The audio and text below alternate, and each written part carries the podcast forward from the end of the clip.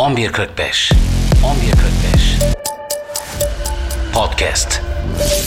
Podcast Ajans Merhabalar, 11.45'e hoş geldiniz. Ben Yusuf. Bugün size Amerika'da İsrail çıkarları için lobicilik yapan dünyanın en büyük ve en etkili lobisinden, Amerikan İsrail Halk İlişkileri Komitesi IPEC'ten bahsedeceğim. Bildiğiniz gibi Amerika Birleşik Devletleri, İsrail'in Gazze'de gerçekleştirdiği soykırımın gölgesinde bu sene Kasım ayında seçime gidecek. İnsanların kanını donduran bu vahşetin durmasını BM Güvenlik Konseyi'nde engelleyen ABD'de başkanlığa talip isimlere baktığımız zaman sanki Amerika'nın başkanlığı için değil, İsrail'i daha iyi desteklemek için yarışıyorlar. Başkan adaylarının son süreçte İsrail ile ilgili yaptığı açıklamalar bunu gösteriyor en azından. Biden, Siyonist olmak için Yahudi olmaya gerek yok, ben bir Siyonistim demişti. Trump, eğer ben başkan olsaydım Hamas İsrail'e saldıramaz demişti.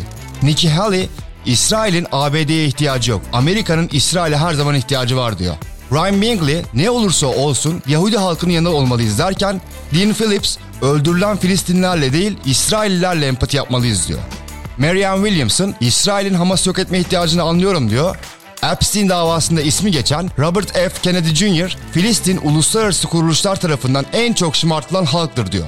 Bu açıklamalar sadece bu sene Amerika başkanlığına oynayan isimlerin açıklamaları. Daha binlerce böyle açıklama bulmak mümkün. Senatörlerden veya kongre üyelerinden. Amerikalı senatörlerin sadece %3'ünün İsrail ve Siyonizm karşıtı olduğu düşünülürse neredeyse her Amerikalı siyasetçinin İsrail destekçisi olduğu bir açıklamayı bulmak mümkün.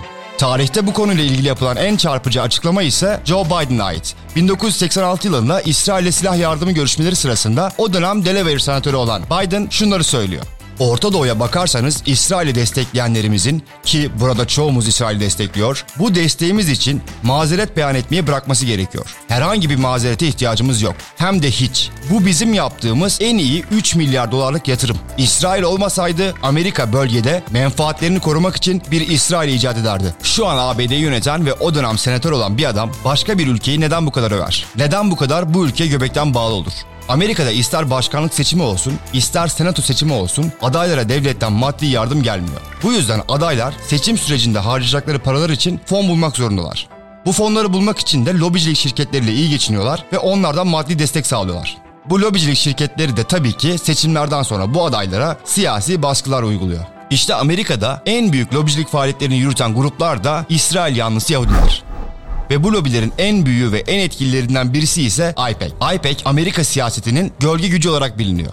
Amerika başkanları her seçim yılında Yahudilerin her özel gününde IPEC'in Washington DC'deki merkezinde konuşma yapıyor.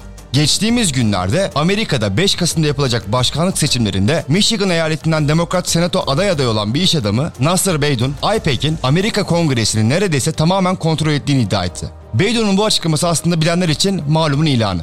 Gelin IPEC nedir, ne değildir ona bakalım bir. Sonra da Beydun açıklamalarına tekrar dönelim. Amerika'da 7.6 milyon Yahudi vatandaşın olduğu düşünülüyor. Ve bu da Amerika nüfusunun %2,5 demek. Amerika'da 1897 yılında kurulan Amerika Siyonist Federasyonu ile Yahudiler bu ülkede etki alanını artırmaya başladı. 1917 yılında deklare edilen ve İsrail devletinin kurulmasına yol açan Balfour Deklarasyonu ile Amerikalı Yahudiler devletin en üst makamlarına Beyaz Saray'a kadar baskı yapabileceklerini fark ettiler. Öyle ki Yahudilerin Başkan Wilson'a gelecekte kurulacak olan İsrail devletinin kurulmasına ilişkin çalışmalar yaptırdığı bile söyleniyor. İsrail'in kurulmasıyla birlikte Yahudi diasporası lobicilik faaliyetlerini daha da arttırıyor. Özellikle Nazilerden kaçan Yahudiler Amerika'da neredeyse her alanda faaliyet gösterirken aynı zamanda İsrail yanlısı politikaların uygulanması için Senato'ya ve Beyaz Saray'a baskılar yapıyor. Mesela bu Nazilerden kaçıp Amerika'ya yerleşen Yahudiler arasında Amerika'nın eski Dışişleri Bakanı Henry Kissinger da var. Ve Eisenhower hükümeti bu konseye yoğun baskılar uyguluyor. Ve konsey yumuşak güç olarak yeni bir oluşumu IPEC'i kuruyor ve ABD siyasetine bu kurum üzerinden tesir etmeye çalışıyor. IPEC 1950'lerde kurulmasına rağmen 1970'lere kadar kongreyi istediği gibi etkileyemiyor. Böyle bir maddi gücü olmuyor. 1967 Arap-İsrail Savaşı'ndan sonra özellikle medya ve akademi alanında algı yönetimi ve manipülasyonlara başlayan IPEC 1970'lerden beri Amerika siyasetinin gölge gücü olarak varlığını sürdürüyor.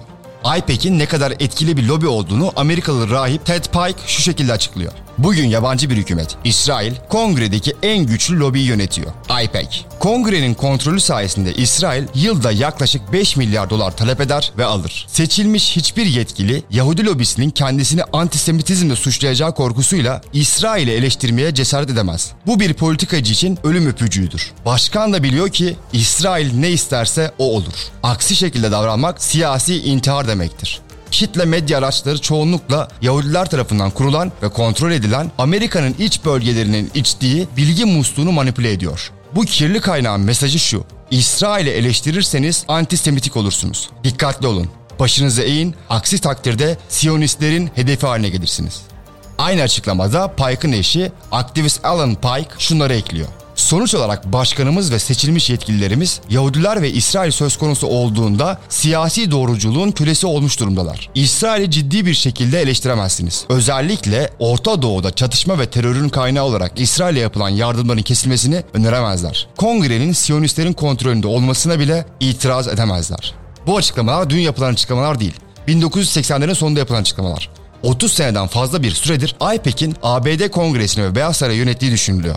2019'da Amerika'nın ilk Müslüman başörtülü kongre üyesi İlhan Omar, IPEC'in lobicilik faaliyetleri altında Amerikalı senatörleri satın aldığını iddia etmiş ve o dönem Omar antisemitizmle suçlanıp sosyal medyada linç edilmişti. Peki IPEC'e göre IPEC ne kadar etkili? New Yorker dergisinin yazarlarından Jeffrey Goldberg IPEC'le bir görüşme yapıyor. Ve bir IPEC yetkilisi boş bir peçeteyi göstererek IPEC isterse kongredeki 70 senatör 24 saat içerisinde bu peçeteye imzalarını atabilir diyor.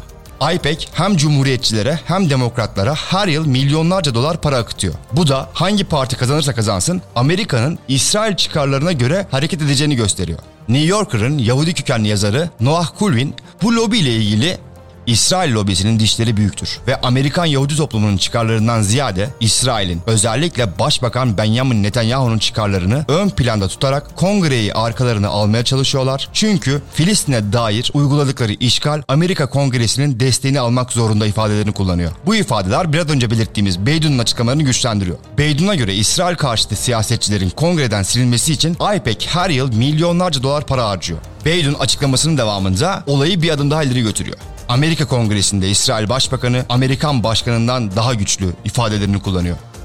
IPEC'in ABD'deki politikaları İsrail adına inanılmaz bir şekilde işe yarıyor. Bu yüzden İsrail'in ABD tarafından dokunulmazlığı var. Başkan adayları hangimiz daha çok İsrail'i koruruz diye yarışıyor. Dünyada bir tane İsrail devleti var ama iki tane İsrail hükümeti var diyebiliriz. Amerika İsrail'i İsrail'den daha çok savunuyor aslında. Epstein skandalı ve Yahudi tünelleri olaylarıyla birlikte İsrail lobisinin gücünün azaldığı düşünülüyordu. Ama hala bu lobi dünyanın en güçlü lobisi. Peki siz İsrail lobisinin Amerika'da bu kadar güçlü olması hakkında ne düşünüyorsunuz?